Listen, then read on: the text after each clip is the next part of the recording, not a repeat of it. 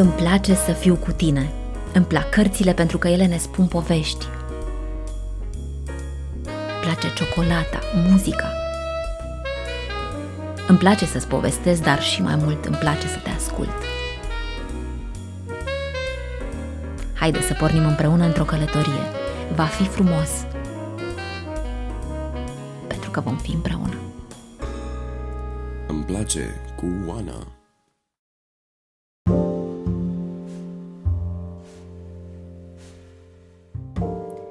Alexandru Antonie a pornit pe drumul căutării de sine de ani buni. A studiat tehnici avansate de conștiință umană, tehnici de regresie, tehnici de decorporalizare, de vindecare pe linie genetică, Theta Healing, tehnici tibetane de armonizare, Reiki și multe alte cursuri și seminarii. Alexandru consideră că noi putem fi propriul nostru terapeut, cu condiția să dorim asta, și mai ales să pornim în propria noastră călătorie, cu inima deschisă și cu intenția de a ne înțelege și vindeca. Bine v-am găsit, dragii mei, mă bucur că sunt alături de voi și de această dată într-un nou episod al podcastului Îmi place cu Oana. Ceea ce v-am citit este din episodul trecut pe care l-am realizat împreună cu invitatul meu Alexandru Antonie, coach și facilitator.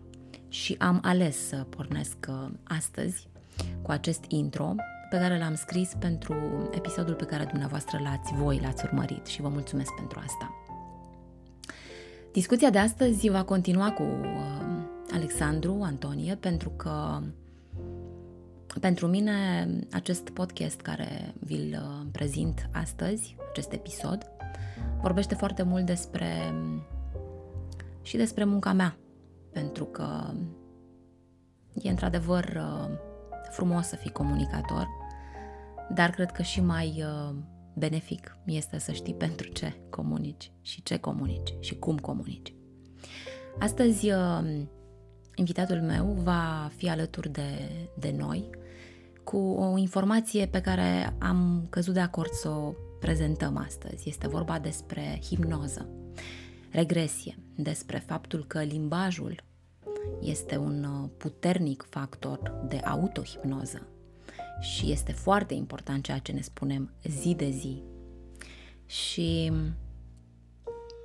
vă invit să fiți alături de noi pentru că cred că vor fi multe întrebări pe care dumneavoastră o să vi le adresați în urma acestui, acestui podcast pentru că ceea ce am vorbit cu Alexandru este de o anumită factură, este este de la suflet pentru suflet și vă invit să rămâneți alături de mine și de invitatul meu.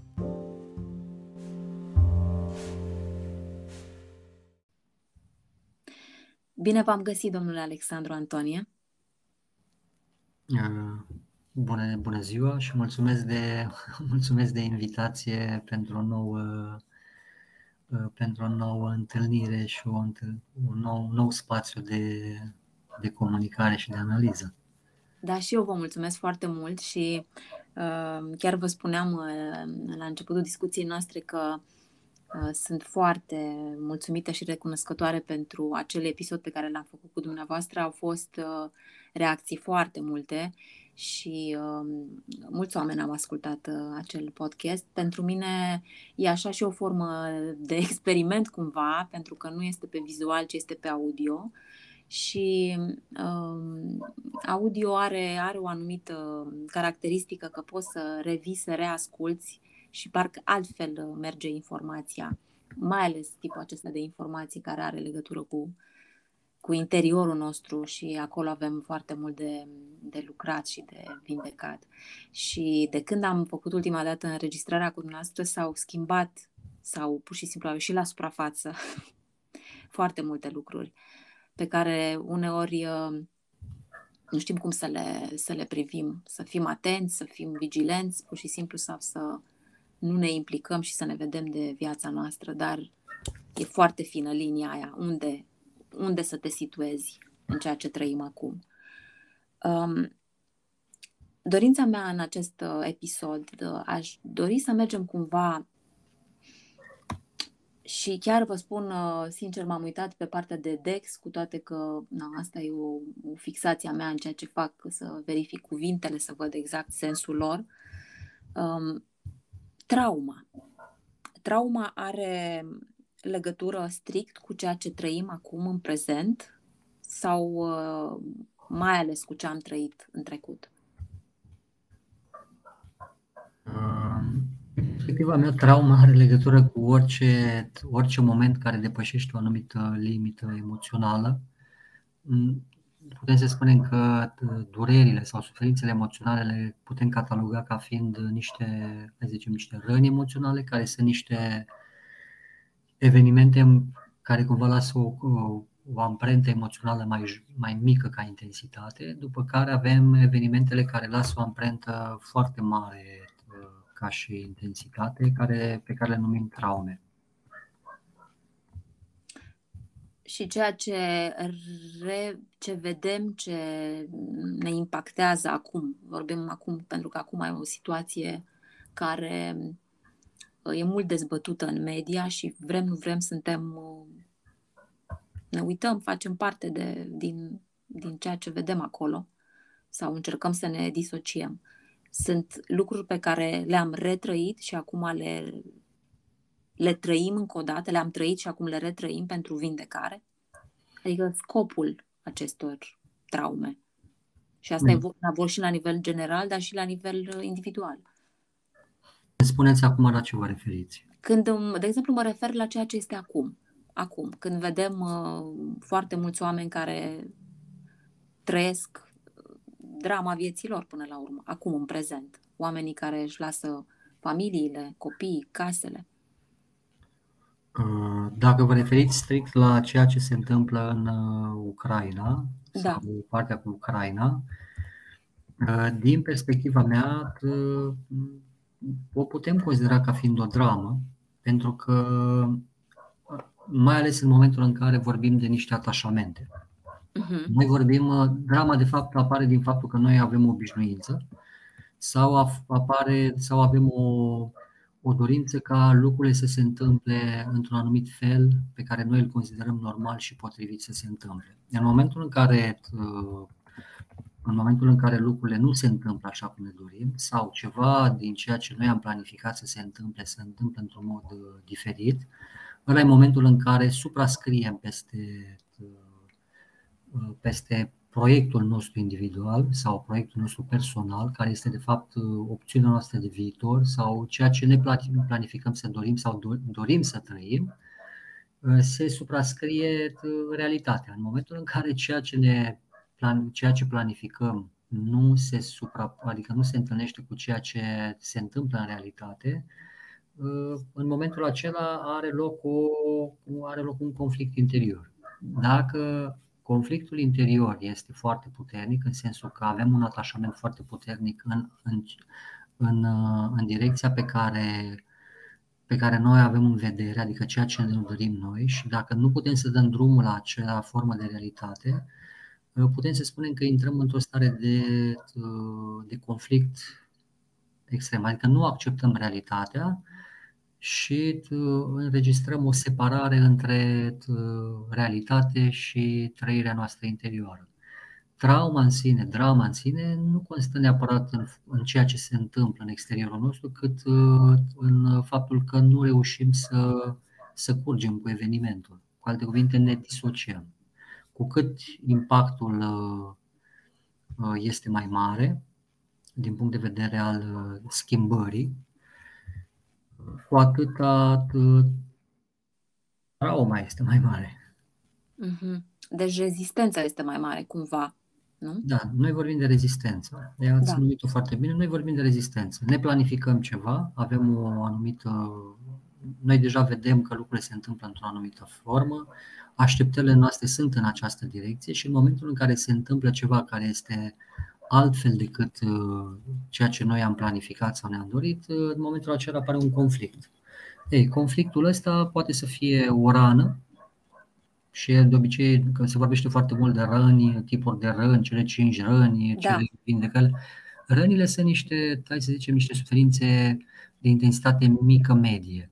Trauma reprezintă o, o suferință de intensitate foarte mare pentru că uh, pe nivelul de normalitate pe care îl înscriem, apare, se întâmplă un eveniment cu care hai să zicem, are o conotație sau are o poziționare, de exemplu, noi aștept față de un punct zero, care ar fi un punct neutru, se întâmplă un eveniment, adică aștept, avem o așteptare pozitivă și îl înscrie, să zicem, la 200 de unități sau 2000 de unități, să zicem, dacă așteptare. Uh-huh. În mhm. momentul în care se întâmplă un eveniment pe minus 2000 de unități, apare o distanță, să zicem, de 4000 de unități. Asta putem zice încă o traumă. Dacă ar fi o așteptare pe 200 de unități, se întâmplă un eveniment pe minus 200, sunt de o distanță de 400 de unități. Asta putem să zicem că e o rană, adică e o, e o mhm. Ca intensitate, da. Ca intensitate, da? Vorbim de valoarea intensității. Că asta face diferența între o rană și o traumă. Multe dintre evenimentele grele din viața noastră devin traume. Evenimentul în sine nu e neapărat cauzator de traumă cauzator de traumă este modul în care interpretăm evenimentul. Uh-huh, exact. Pentru că nu, în general, traume se întâmplă, da, dacă ai fi în timpul războiului și cumva ți-ai pierde jumătate din corp și îți vezi corpul mutilat și înjumătățit, da, atunci ai o traumă pentru că cumva se întâmplă o disociere foarte mare de imaginea normalității față de ceea ce, pe care tu aștepți să o vezi la corpul tău, față de ceea ce întâlnești.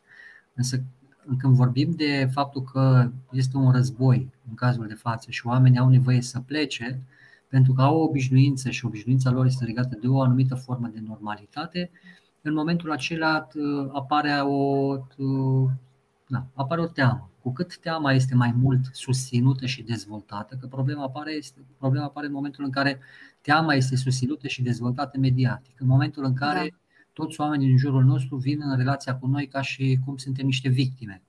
Ăla e momentul în care te duci într-o poziție de victimă și de fapt nu faci altceva decât crești suferința. Cu cât crești suferința, cu atâta înregistrezi o rană emoțională în raport cu un eveniment care poate pentru tine este doar un eveniment. Nu era până atunci un eveniment problematic. A devenit problematic în momentul în care începi să-i dai dimensiunea celor care cumva te ajută să dai dimensiunea asta. Uh-huh. Și atunci vorbim foarte mult de manipulare uh, socială și da. vorbim da. foarte mult de manipulare psihologică, care se practică foarte mult din perspectiva da, lucrărilor, uh, da. lucrărilor care, uh, hai să zicem, serviciilor care de fapt se luptă între ei, între ele. Da. Și atunci, și... când vorbim de populația de rând, în mod normal, apropo de un copil, un copil care cade, înregistrează faptul că cade. Dacă cade și se lovește, pur și simplu vine și începe să plângă și spune, uite, da, da, exact, exact. Dacă tu nu ai nicio reacție și zici, a, e ok, e în regulă, el zice că da, e ok, e în regulă, are o zgârietură, se pune un pansament și în regulă. În momentul în care tu începi să zici, vai, ce s-a întâmplat, e, e dramatic, trebuie să ajungem la spital, o să-ți... și începi să dai o da, valoare deja l-ai pus în gardă, da. dincolo de valoarea emoțională pe care copilul a registrat, în momentul acela copilul face transfer și preia din emoția ta, o duce către el și în momentul acela transformă acel eveniment care este un eveniment fără încărcătură emoțională într-un eveniment cu foarte mare încărcătură emoțională și începe să dea un sens și o valoare emoțională, numeric vorbind, crescătoare, tot mai crescătoare. Cu cât vin mai mult și valează, vine și bunica, vine și bunicul, vine și mătușa, alea și unchiul, toată lumea îi plânge de milă că s-a, s-a, s-a zgâriat copilul în momentul acela, evenimentul la care era de fapt o simplă zgârietură a devenit cumva drama familiei. Și de brusc avem o traumă. Da, e chiar N-aveam interesant nimic. exemplu dumneavoastră, da, da. Da, deci nu aveam nimic, acum avem ceva. Uh-huh. Asta e apropo și de dinamicile pe care, pe care le ai cu, cu partenerul sau cu familia. Da. Uh, ai, o, ai un conflict în sensul că ai o disensiune legată de ceea ce tu spui versus de ceea ce partenerul spune sau altcineva din anturajul tău.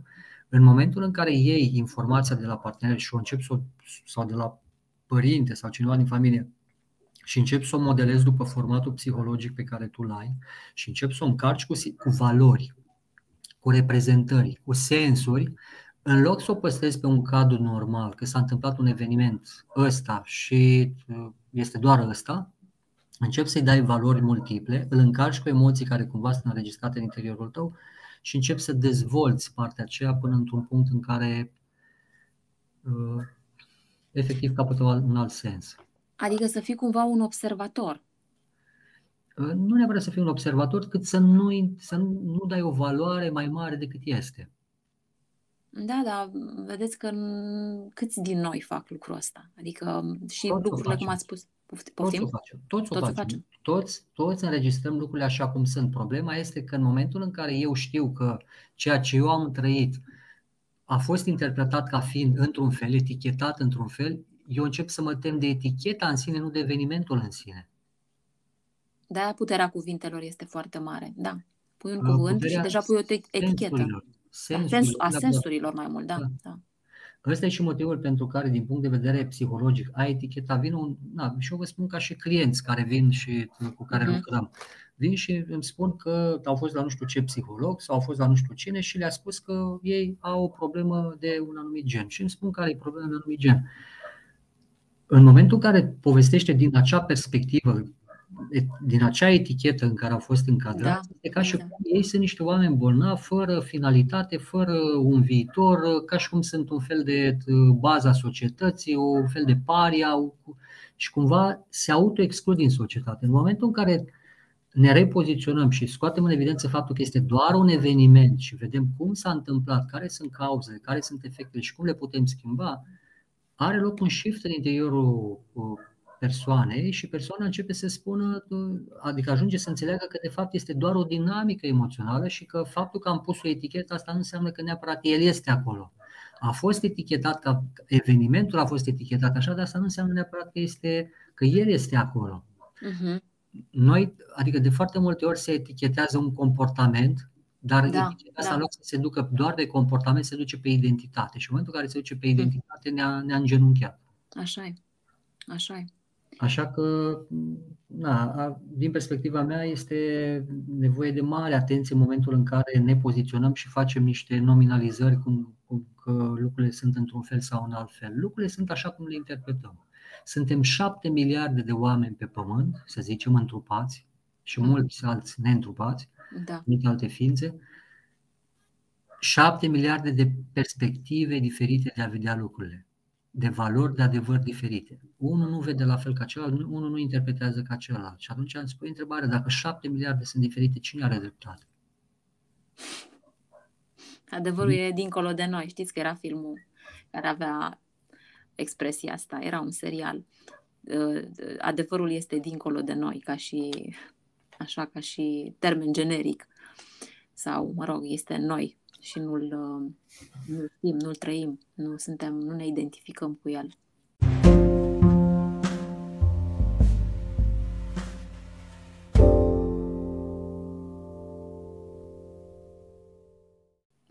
când, uh, chiar când am început să, să vă propun să mai ne întâlnim uh, și să facem această înregistrare, uh, m-am gândit chiar ce, ce subiect aș aborda. Sunt foarte multe întrebări pe care le am așa și ca om care a participat la cursurile dumneavoastră, dar și ca, nu neapărat ca jurnalist, ci ca om care interacționează. Îmi place să, să explorez uh, domeniile care țin de dezvoltare, de vindecare, de cunoaștere.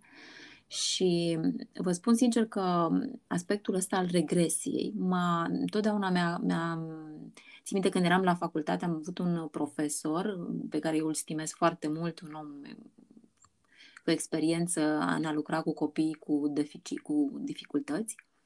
Și acest profesor îmi spunea că uh, elementul care îl rețin că regresia sau hipnoza trebuie să să fie făcută, mă rog, nu știu dacă e termenul corect și potrivit, um, îți trebuie o anumită moralitate, un anumit um, discernământ, o anumită formă a ta de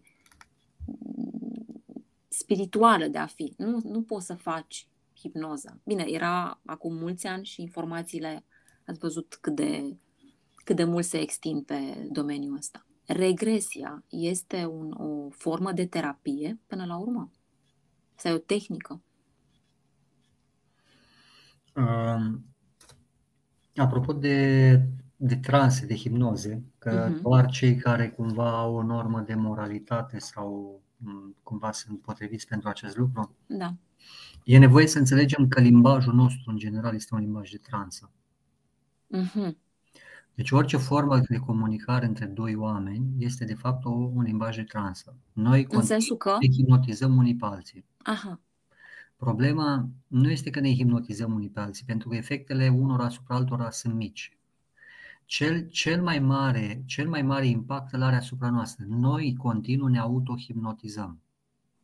Deci asta trebuie să ajungem să înțelegem din punct de vedere uh, proces, că în momentul în care eu îmi spun o dată, de două ori, de trei ori, un adevăr în interiorul meu, un adevăr pe eu un, un, fac o comunicare pe care eu o consider adevărată sau fac o comunicare care nu este neapărat adevărată la început, dar pe măsură ce o instalez, ea devine adevărată, eu de fapt mă auto uh, hipnotizez, mă autotransuiesc, ca să zic așa, adică îmi fac uh-huh. o mhm. autotransă continuă până când instalez acea transă. Acele repetiții care se fac, acele afirmații care se fac în interior, acele cuvinte pe care le rostesc, în care spun sunt bun, sunt rău. Astea sunt limbaj de transă. Orice limbaj, orice comunicare între mine și mine, între mine și ceilalți, între mine, planul de creație și Dumnezeu este un limbaj de transă.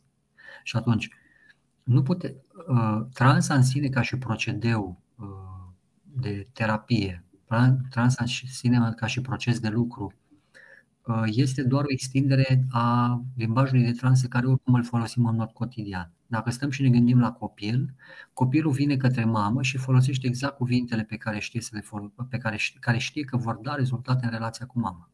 Adică folosește un limbaj de transă și va folosi, pe lângă limbajul de transă, va folosi Uh, tot felul de sunete, tot felul de interjecție, onomatopee, tot felul de jocuri de cuvinte, de retrageri sau de angajări, de schimbări de ritm, de poziție, de, de, de tonalitate, de volum, astfel încât să obțină ceea ce își dorește.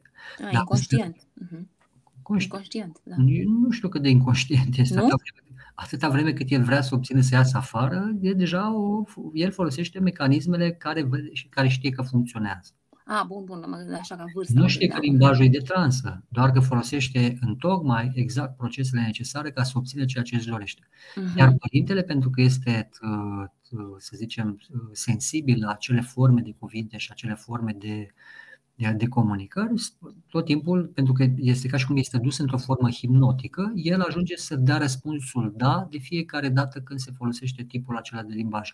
În foarte puține momente realizează că de fapt este sub într-o hipnoză.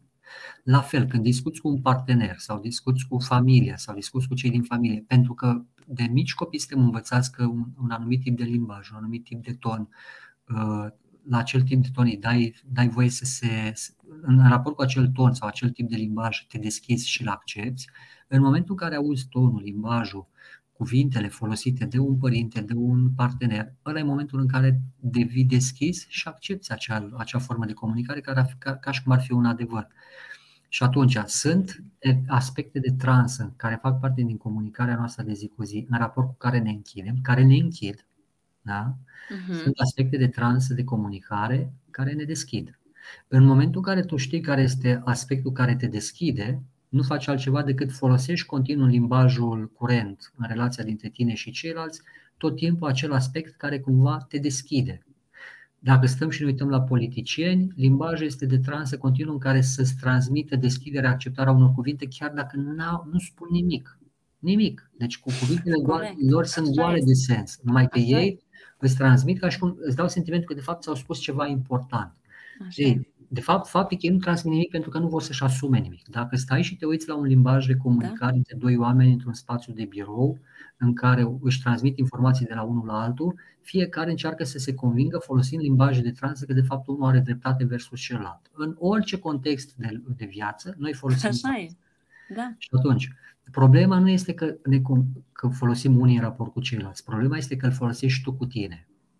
Și atunci ai transe care te închid ai transe care te deschid. În momentul în care îți spui continuu, că îți, îți faci un, ai un limbaj de transă în care îți spui continuu că sunt prost sau nu am valoare sau nu merit sau nu știu sau nu pot sau nu cred sau nu, am, nu merit sau nu am dreptate sau mai știu eu ce lucruri spui care cumva le repeți constant, cu cât repeți această transă, cu atâta se instalează mai profund. Noi spunem că sunt repetiții. De fapt, este un limbaj de transă pe care tu îl accepti și îl instalezi în subconștientul tău pentru că îi dai voie să intre, că tu ai încredere în tine, că ceea ce spui este adevărat și în momentul acela creezi în interiorul tău un program de autotransă, după care intri în hipnoza, intri în, intri în transa realizată de către tine și ajungi să trăiești în acel spațiu de realitate pe care ți l-ai creat.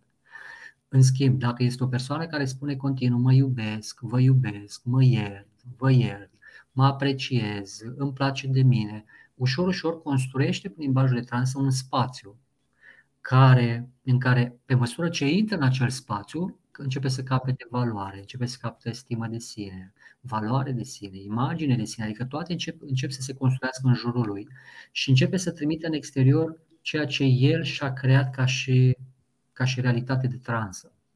Da? Chiar dacă nu crezi să spui lucrurile astea față de tine? Încep, la început începi cu nu, chiar dacă nu crezi și pe măsură ce repeți continuu, pentru că cuvintele sunt rezonante și scot la suprafață din subconștientul colectiv elementele asociative similare, cu alte cuvinte scot energiile similare, contextele similare, aduci din interiorul tău stări și emoții care cumva intră pe același palier vibrațional și încep să te ancorezi pe starea respectivă. Da, am înțeles că chiar și dacă ai un zâmbet forțat, chiar am uh, citit informația asta și îl aplici, deja uh, creierul înregistrează altceva. Da. Ca și zâmbet în sine. E tot un limbaj de transă, doar tot că este un limbaj uh, non-verbal. Să știți că nu m-am gândit la aspectul ăsta așa cum l-ați prezentat sub forma asta, dar uh, îl recunosc foarte, adică informația, cum a spus-o, mie, parcă mi-e familiară pentru că, uh, da, e perspectiva din care privești lucrurile. Și atunci, uh, acea hipnoză, adică cel care trece printr-o suferință, printr-o traumă, da? printr-o rană, așa, pe diferite intensități și vine către dumneavoastră. Deci este cum ar veni unul la unul și e o interacțiune. Despre aia era vorba în sine, ca și stare de. Uh, ca și hipnoză, ca și uh, lucru, interacțiune între, între terapeut și omul care vine. Um, da, ușor diferit. Dacă se poate, diferit. Uh, dacă se poate. În momentul în care un client vine da, da. la o ședință, el este deja în transa lui. Da, el e în programul lui, în, în programarea lui. Exact. În momentul în care el vine, el e deja în realitatea lui și rulează deja niște programe care îl fac să trăiască acea realitate. Uh-huh. Singura, persoană, singura persoană care te poate ține într-o anumită realitate ești tu. Ești tu, da. Ăsta e și motivul pentru care uh, se spune că orice credință pe care o ai te poate ridica sau te poate coborâ, te poate deschide sau te poate închide. Fiecare, uh, fiecare se auto transuiește sau se auto-hipnotizează și în funcție de, de tipul de hipnoză pe care îl aplică asupra lui, obține niște rezultate, fie de închidere, fie de deschidere, fie de pierdere, fie de uh, acumulare, fie, adică în toate direcțiile de manifestare. Ei, în momentul în care vine un client la uh, terapeut, da. Da, vine să lucreze cu el. Da. Că, în esență, noi nu putem să, să zicem că, că, vin, că vindecăm pe cineva, ci doar ajutăm ca să identifice care este limbajul pe care îl folosește, care este modelul de programare pe care îl face, pe care să obțină rezultatele pe care le are. Uh-huh. În momentul în care lucrezi cu el, ai nevoie să-l scoți din hipnoza în care stă din transa, realitatea spațiului în care stă, în care, în care se autohipnotizează și să-l duci într-o altă realitate în care se manifeste un alt potențial astfel încât să schimbe cadrul perceptual, să schimbe cadrul de manifestare ca să schimbe spațiul de, pe care îl construiește de jur împrejur, de jur împrejurul lui și în interiorul lui. Asta ce înseamnă? Că limbajul de transă pe care îl folosește este unul asemănător cu cel pe care îl folosește el, doar că induci, să zice, creezi o stare de călătorie între locul în care se află, adică realitatea în care stă închis sau realitatea în care își petrece timpul și faci o călătorie cu el către un alt punct de realitate ca să aibă o perspectivă nouă asupra mediului de manifestare, astfel încât să realizeze că poate manifesta și alte potențiale decât cele pe care cumva de care este conștient. O călătorie în trecut, spuneți, nu? Sau în viitor. Sau în viitor. Da. De exemplu, la, în momentul în care vorbim de trecut, uh-huh. vorbim, putem să vorbim de regresii de vârstă. Regresia de vârstă înseamnă coborâ din, să zicem, exact. din, din anul 2022, fac regresii de vârstă până în pântecul mamei. Da. da, pot să fac o regresie de vârstă și mai în spate că pântecul, în pântecul mamei se găsește corpul pe care eu îl preiau în momentul în care mă întrupez. Pot să fac regresii de vârstă înapoi în timp, înainte de a mă conecta la pântecul mamei, înainte de a coborâ pe pământ să preiau, să mă conectez la corpul care cumva va deveni corpul meu pentru această întrupare.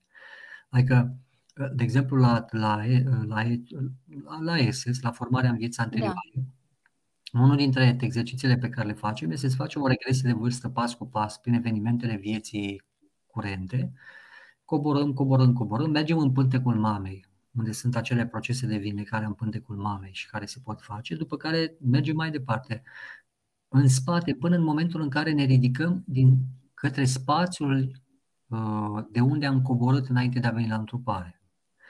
Da? O altă regresie de vârstă care se poate face, poți face o regresie de vârstă în câmpul transgenerațional. Da, da. Sau regresie de timp, nu neapărat de vârstă. Regresie de timp, poți să zici regresia de vârstă a corpului fizic în care stai, pentru că corpul fizic este o amintire. Este o imagine a unei amintiri de câmp.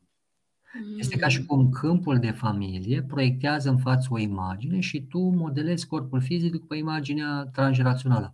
Când faci o regresie de vârstă sau regresie, mergi într-o regresie de timp în câmpul transgenerațional, tu de fapt te duci în trecut ca să înțelegi care e motivul pentru care ai un corp modelat pe, pe, pe prezent în formatul acesta. Și atunci poți să te duci într-o regresie în, în spațiul transgenerațional, să te întâlnești pe tine, da? adică în regresia de vârstă, să-ți întâlnești părinții de la începutul vieților până în prezent, bunicii, străbunicii și până la începuturile uh, linii de familie.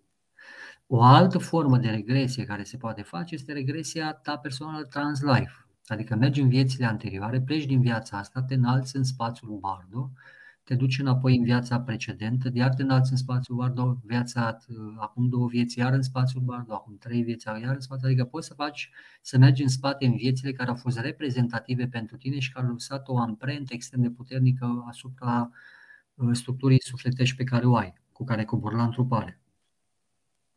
Și astea sunt regresii în trecut. De asemenea, există regresii care se fac sau progresii care se fac pe viitor. Progresele care se fac pe viitor sunt progresii care cumva te duc în a valida liniile de timp pe care se creează. De exemplu, în coaching, de exemplu, când facem formarea în coaching, predăm o metodă prin care putem să verificăm dacă o opțiune, da? dacă o opțiune pe care o avem sau o variantă pe care o alegem din, din multiple variante pe care le putem îmbrățișa legat de un obiectiv din viitor sau uh, dacă mergem către un obiectiv din viitor, este favorabil pentru noi sau nu. Este ca și cum aleg un drum, după care mă proiectez în viitor și mă, încep să trăiesc realitatea acelui drum din viitor. Dacă fac această alegere, cum o să fie viața mea mai târziu? Uh-huh. Mă duc în acel viitor, trăiesc experiența mea în viitor pe modelul acelei alegeri, pe acea opțiune pe care am ales-o și în momentul în care am ajuns în acel spațiu de viitor și trăiesc opțiunea pe care am ales-o, știu dacă opțiunea este favorabilă sau nu, dacă îmi creează bucurie sau nu, dacă este exact ceea ce mi-am dorit sau nu. În măsura în care nu este ceea ce mi-am dorit, pot să mă întorc și să nu aleg. Dacă e măsura în care este exact ceea ce mi-am dorit și obțin satisfacția uh, acelui, acelei alegeri și este uh, Adică dintr-o stare, dintr-o stare de bine, mă gândesc, nu? Îmi creează starea de bucurie și de satisfacție, starea de, da, de bine, de armonie. În momentul acela zic, da, aleg să merg pe această, pe această variantă și mă duc în această opțiune. Atenție! În momentul în care noi plecăm pe un drum, noi avem în spate un set de programări. Pe baza celor programări, te vei duce, vei ajunge la un rezultat sau la altul, pe care tu în interiorul tău știi că, că vei ajunge, știi unde vei ajunge și ceea ce faci, verifici linia de timp pe care cumva ai accesat-o și, și verifici în ce măsură, pe baza programărilor pe care tu le ai interior, vei obține rezultatul pe care ți-l dorești prin acea opțiune de drum.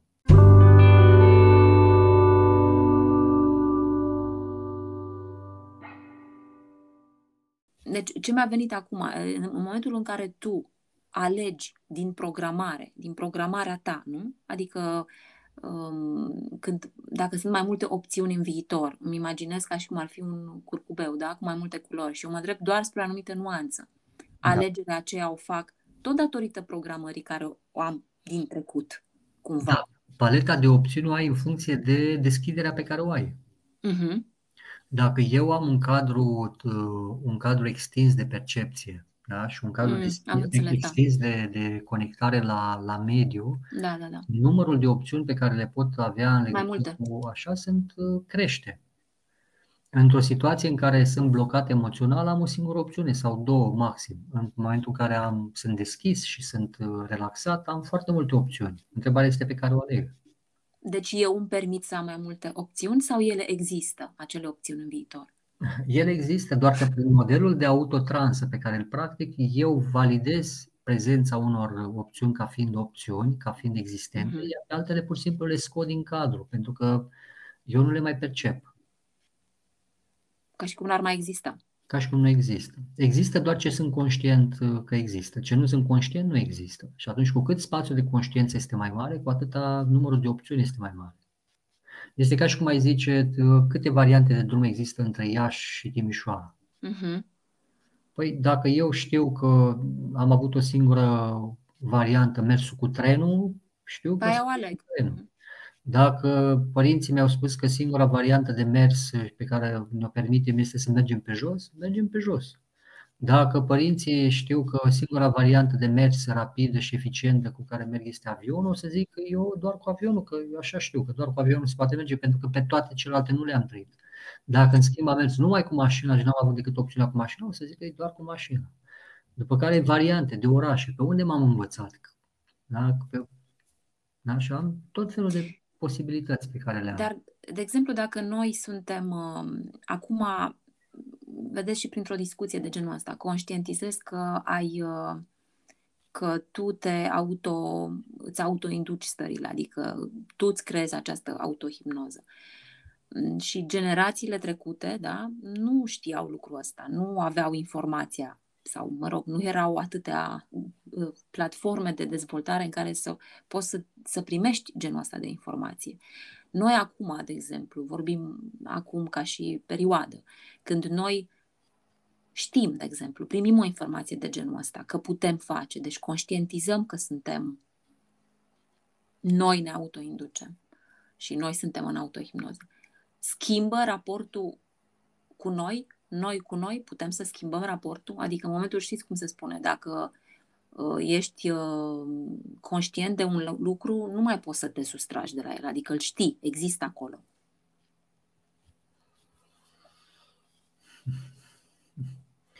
Uh,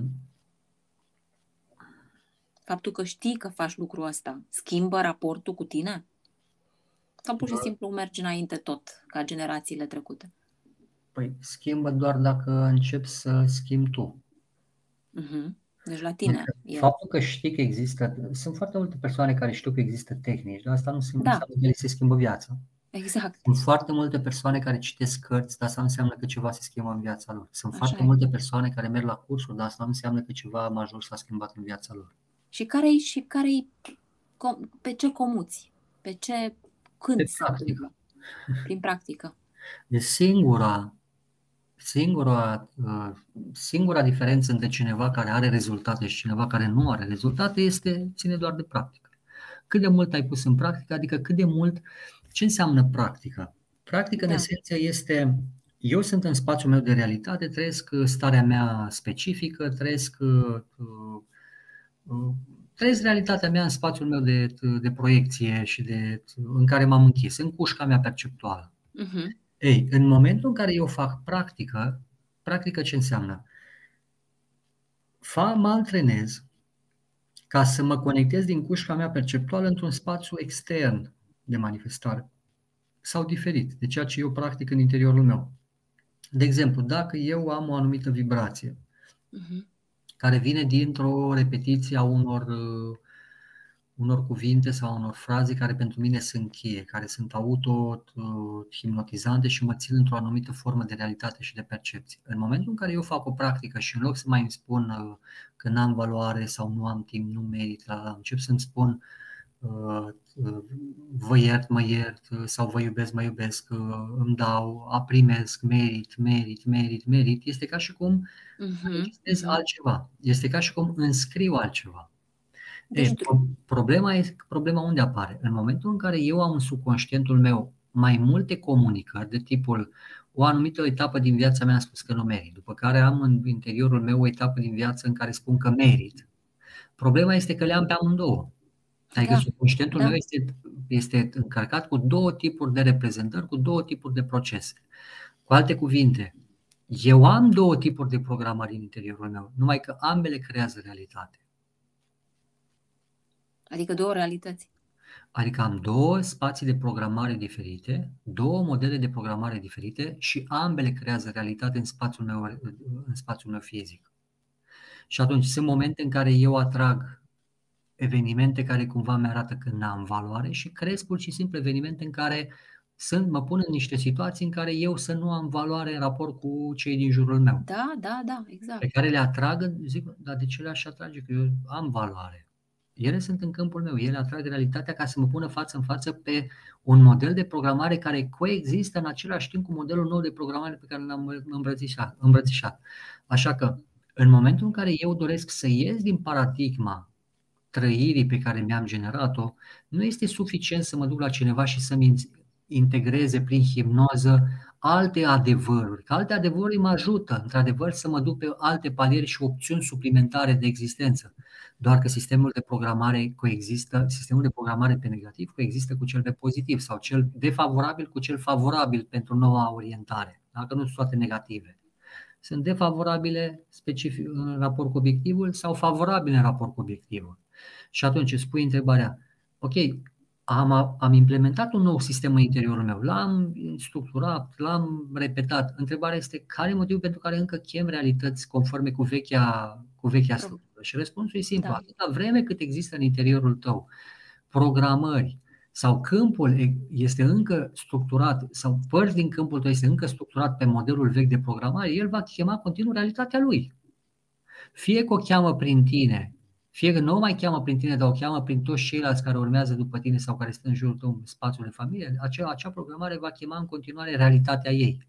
Da, și atunci, da. tu care ai o stare de conștiință continuă și stai într-o stare de control continuu, în momentul în care, se, în momentul în care tu repeți continuu partea pozitivă, pozitivă, pozitivă, adică ce vrei să trăiești, vei atrage partea pozitivă. Dar asta nu înseamnă că partea negativă nu s-a șters. Deci nu s-a șters. Nu. Și asta, asta specialiștii care lucrează pe partea de hipnoză nu explică. Ei vin da.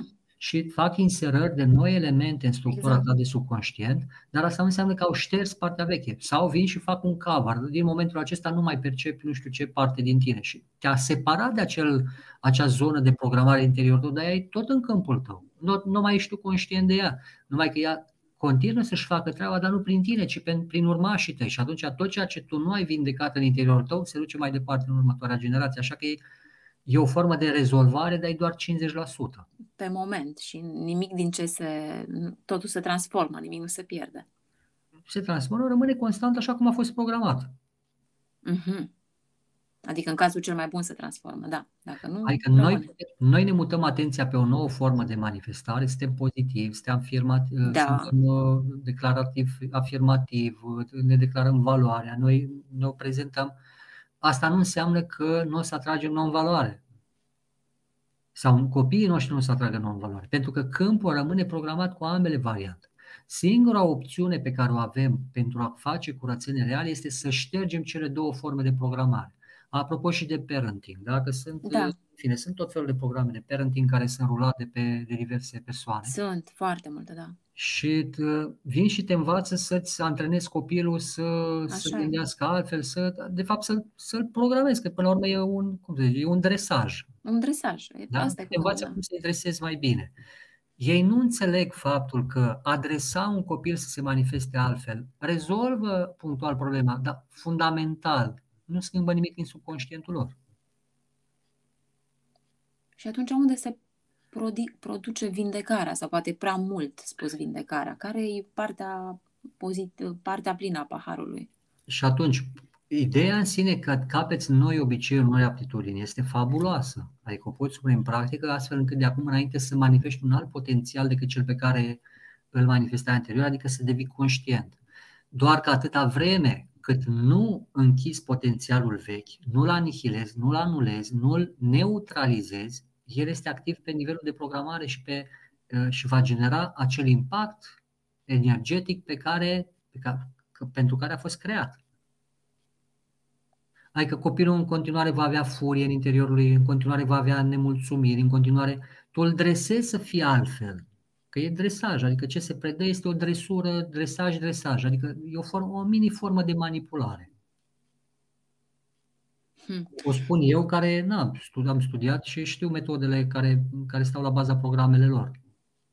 Hmm, programele hmm. lor, eu le-am studiat, adică programele lor le-am studiat și le-am studiat și metodele, adică toate structurile pe care și-au construit programele. Și atunci pot să spun că în spatele acestor metode se află sisteme de programare, dar care nu șterg programul de bază, ci doar îți mută atenția pe a manifesta un alt potențial, ca și cum te rupe de subconștient, dar subconștientul e tot acolo.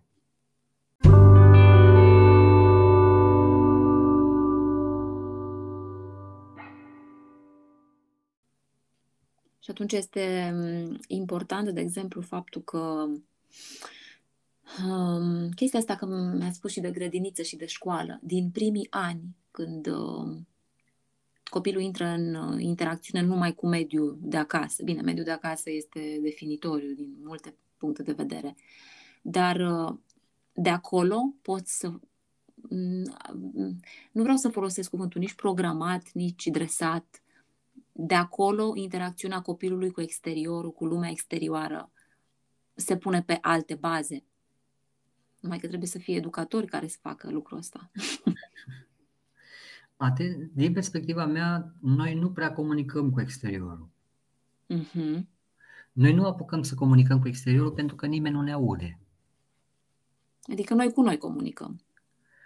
Adică dacă stați, dacă ne stăm și ne gândim logic, câte persoane sunt atente la ceea ce comunicați dumneavoastră? Eu ca persoană? Da. Real. Câte persoane mm. sunt atente la forma cuvântului, la la gestică, la prezență, la ce schimbați, la fiecare variație pe care o Câte Să știți că și mi-am pus întrebarea asta în profesia asta și mi-am pus-o de multe ori, dar uh, uneori eu cred că mult mai mulți oameni decât credem noi.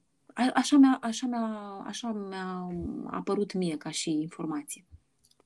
Adică eu dacă consider că undeva de 10 oameni ar fi atenți, de fapt sunt mai mulți. Dar pe ce sunt atenți? Sunt atenți pe, pe ceea ce transmiteți dumneavoastră sau sunt atenți pe ceea ce ei vor să vadă? Mm, bună întrebare. Bună întrebare. Păi probabil 90% ce vor ei să vadă. 99,99% o petrec într-o stare de hipnoză în care văd doar ceea ce aleg să vadă și caută să valideze doar ceea ce interesează pe ei ca să confirme realitatea spațiului în care trăiesc. Și atunci rolul de comunicator care, care este? Nu este, nu este. Nu există. Asta e și motivul pentru care uh, comunicarea mediatică se produce pe diverse canale și are în vedere nu neapărat ceea ce tu îți dorești, ci ceea ce îți lipsește. Mm-hmm. Pentru că mhm. tot timpul, într-un mod inconștient, vei căuta să, să-ți acoperi ceea ce îți lipsește, fără să fii atent neapărat la mediul din jurul tău și vei, vei căuta să, să, să cauți în jurul tău semnele elementelor care fac parte din nevoia ta și te vei duce specific către acele locuri și vei apela la acele persoane și te vei cupla la realitatea acelei persoane care poate să-ți furnizeze ceea ce îți lipsește. Și atunci noi mergem pentru, pe o continuă acoperire a nevoilor inconștiente. Așa că, și o să spun un lucru acum care este anti-coaching, coachingul are la bază o definiție și o un punct de plecare care este, uh, din perspectiva mea, o, o confuzie.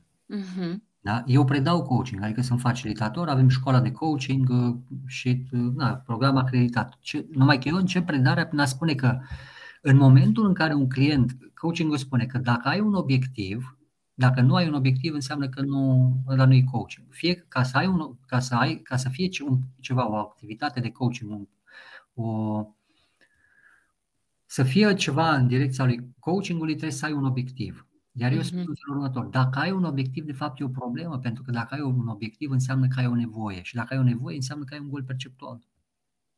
Da, toți suntem parcă acolo, nu? Toți vin dintr-o nevoie într-un curs. Și Nevoia mea este de A. Revin la întrebarea, cine vă acordă atenție?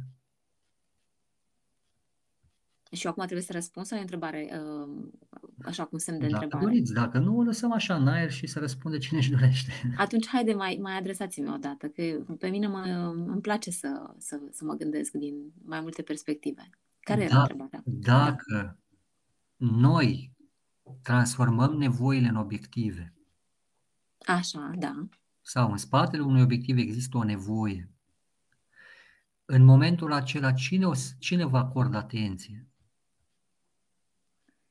Din exterior, spuneți, nu? Că din interior eu mi-acord atenție, probabil. Păi nu, în afară de dumneavoastră, v-am, că v-am, v-am adresat la întrebarea mai devreme, în Da. afară de dumneavoastră cine vă vede? Cine, Cine e mă atent vede? la dumneavoastră? Și mi-ați spus toată Probabil lumea, aceleași mulți. nevoi, aceleași nevoi ca și ale mele. Super. Aceia vă văd și sunt atenți la dumneavoastră cei care pot să folosească acele aturi de comunicare, de ceea ce este, în folosul lor. Da, Și atunci, dacă este ceva ce este în folosul lor, vor veni către dumneavoastră. Dacă este ceva pe care îl manifestați care cumva se opune dorințelor lor sau validărilor sau modelului lor, mhm. vă vor respinge. Adică ideea aia de trib, nu, nu ca trib ca informație, adică te... Cred înseamnă deja o asociere cu valori comune. Mhm. Și deja nu e asta. Noi nu vorbim de valori comune. Păi în cadrul de unui nevoi. partid, în cadrul unui partid toți membrii sunt unicați. Dar ei sunt asociați acolo nu pentru că au un cel comun, ci pentru că au o lipsă comună.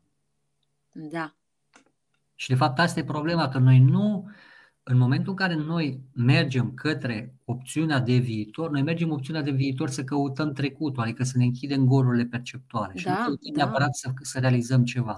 Ca să poți să realizezi ceva, adică să-ți dorești altceva și să manifesti un potențial care este dincolo de acest spațiu de programare, e nevoie să ieși din spațiul de programare. Dar atâta vreme că tu ești magnetizat în interior prin auto, autohipnoza pe care ți-o creezi, prin faptul că alții înaintea ta au hipnotizat sau autohipnotizat și au creat programare de câmp, tu de fapt trăiești în, noi de fapt trăim într-o hipnoză de- generală, de, generală planetară. Deci noi, ca persoane, și eu, na, eu asum ce spun, noi ca și prezențe sociale, noi nu facem altceva decât suntem într-o continuă hipnoză și ne trezim dintr-un vis și intrăm în altul.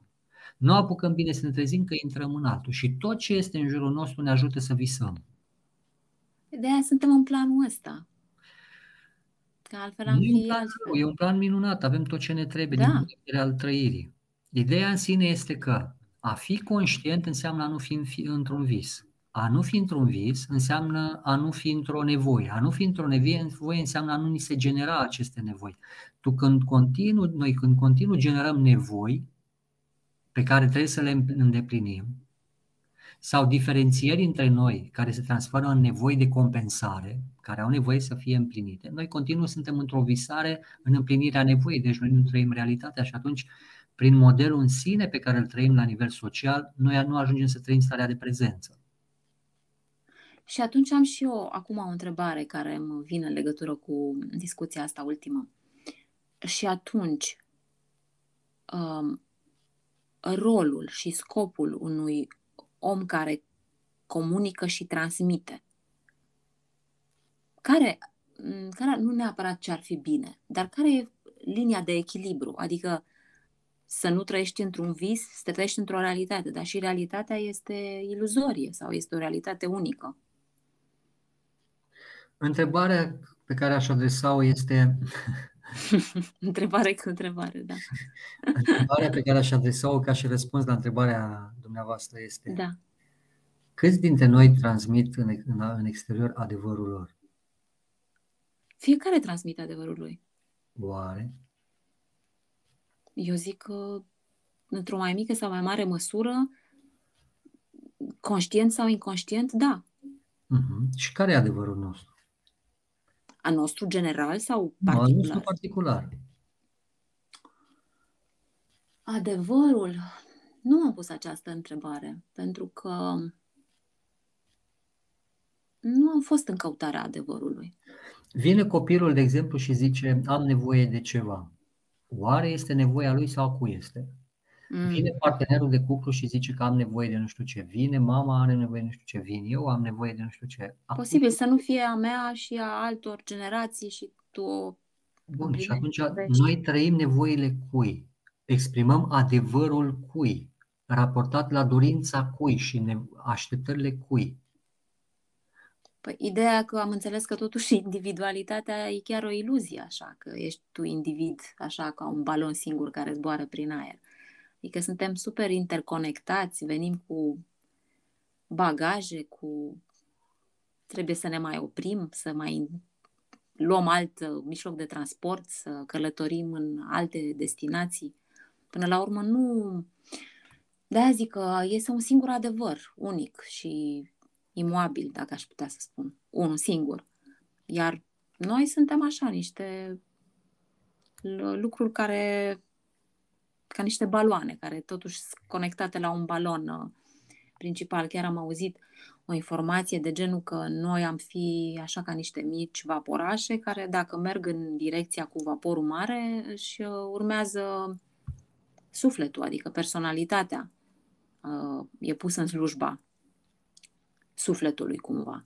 Și probabil că noi ceea ce facem aici și mm, nu neapărat, numai eu zic ca și comunicator, dar uh, poate și dumneavoastră, ca și, și dumneavoastră sunteți un comunicator cumva, nu ca și țineți cursuri, vorbiți, aveți interacțiune cu oameni.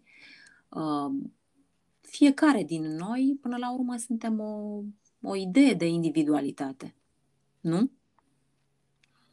Individualitatea începe să apară în momentul în care ieși din personalitate. Ca să ieși din personalitate, este nevoie să ieși din identificarea cu corpul fizic care nu-ți aparține, l-ai preluat la naștere.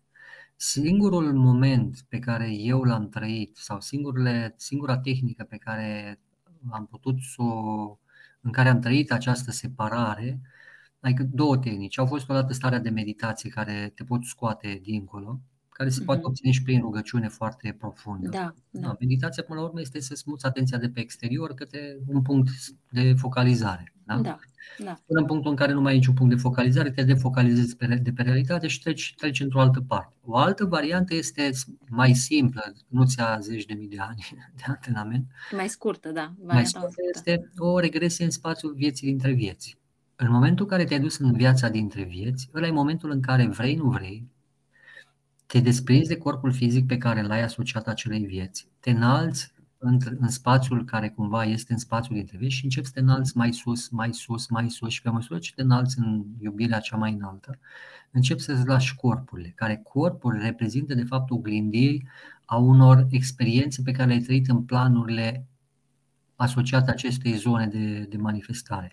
Cu cât te înalți mai sus, cu atâta cumva devii mai simplu, până în punctul în care pur și simplu nu mai e formă umană. Ei, de-abia în punctul ăla în care nu mai e formă umană, nu mai e formă nici sferică, ci ești doar o, o prezență, ca un roi de steluțe care cumva sunt asociate și formează prezența ta de conștiință, ăla e momentul în care devii, intri în identitate. Ăla e momentul în care îți dai seama că, de fapt, rolul pe care tu ți l-ai asumat pe pământ și nevoile pe care le ai sunt doar asociate unui spațiu proiectiv și unui spațiu de încărcare continuu a unor programe care cumva au fost setate ca și forme de trăire, forme existențiale pe care noi le repetăm.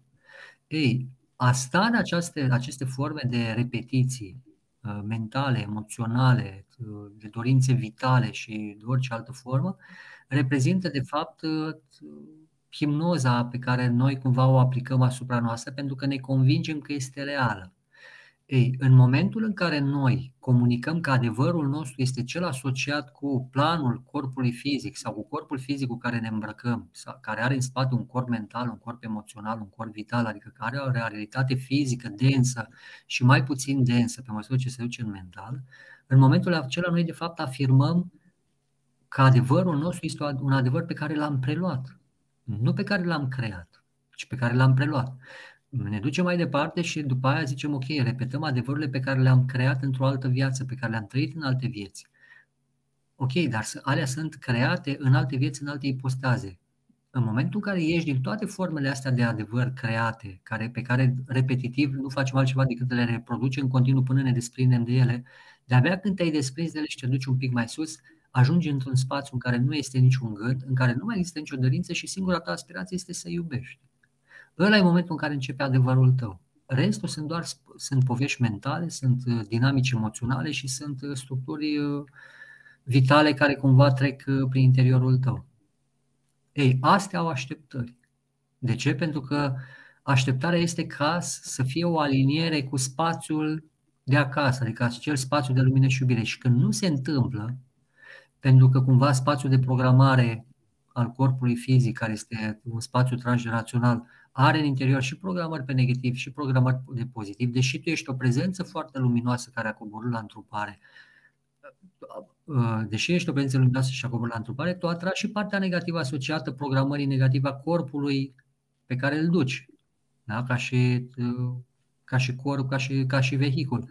Și ăla e momentul în care dacă se întâmplă un eveniment major, emoțional major în viața ta, care cumva se opune la trăirea ta din interior, în momentul în care se întâmplă acel ceva, un viol, cineva te pedepsește, cineva te, te, cumva te ologește sau pur și simplu ești în mijlocul unei altercații și cumva tu suferi, ăla e momentul în care scrii, uh, înscrii interiorul câmpului pe, în care trăiești rana sau trauma. Apropo de întrebarea Cu ce am început, da, cu ce am început. Ei, în momentul în care noi vorbim de adevăruri, când vorbim că suntem șapte miliarde de oameni care trăim șapte miliarde de adevăruri, toți avem adevărul nostru și toți avem dreptate în realitatea noastră. Problema apare în momentul în care eu încep să spun că adevărul meu este mai relevant decât adevărul tău. Uh-huh. Adevărul meu e mai relevant decât al tău, mă pot lupta cu tine ca să-ți demonstrez că eu am dreptate.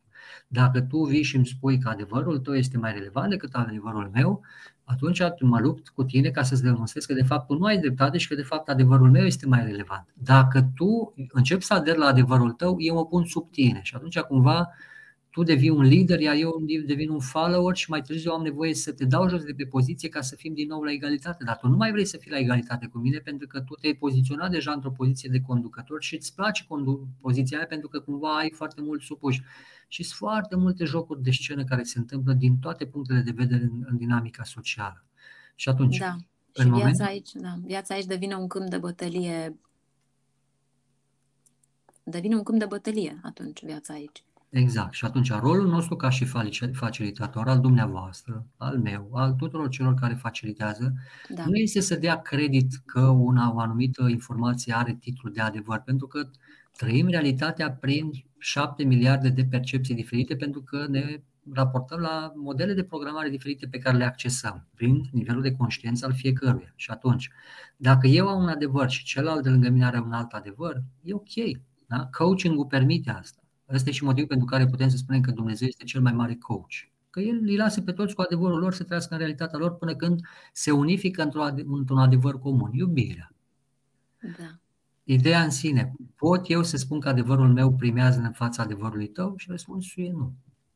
Da? Și atunci rolul nostru este să acceptăm că există modele diferite de adevăr și să punem întrebarea care este motivul pentru care persiști să stai în modelul tău de adevăr și nu alegi să schimbi adevărul tău ca să culegi alte rezultate, pentru că modelul de adevăr la care aderi îți aduce niște rezultate. Un alt model de adevăr îți aduce alte rezultate. Întrebarea este ce vrei să treci ca să știi ce adevăr îmbrățișezi.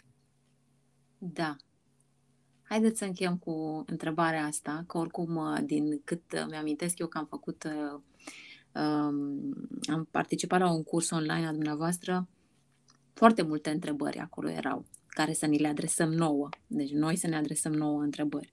Așa că cred că cea mai bună atunci când există o întâlnire de genul acesta, să rămânem cu întrebări, cu o întrebare măcar. Da, să știți că a fost un uh, podcast interesant. Eu sigur o să-l reascult. Pentru că, apropo de ce ați spus, de nevoile noastre, da, probabil că ele au și ele un rost.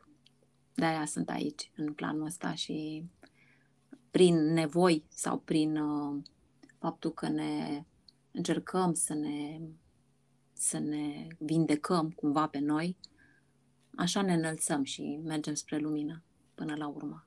Așa, într-o călătorie, că tot într-o călătorie suntem. Da. Vă mulțumesc foarte mult. Vă mulțumesc frumos pentru timpul acordat și uh, în ceea ce v-ați propus dumneavoastră să fie frumos și bine și când veți mai avea timp și dispoziție, tare mult aș vrea să ne împărtășiți ce faceți. Da, eu vă mulțumesc pentru invitație și în primul rând vă mulțumesc dumneavoastră că, că ați creat un program de, de conștientizare, că până la urmă toți avem nevoie să conștientizăm cât mai multe aspecte din realitatea care ne înconjoară. Da, cam asta e, cred că. Vă mulțumesc frumos. Și eu vă mulțumesc. Vă mulțumesc și să ne auzim cu bine. Mulțumesc. Zile minunate să avem. Zile minunate să avem, da. V-am pupat. La revedere. Zi minunată.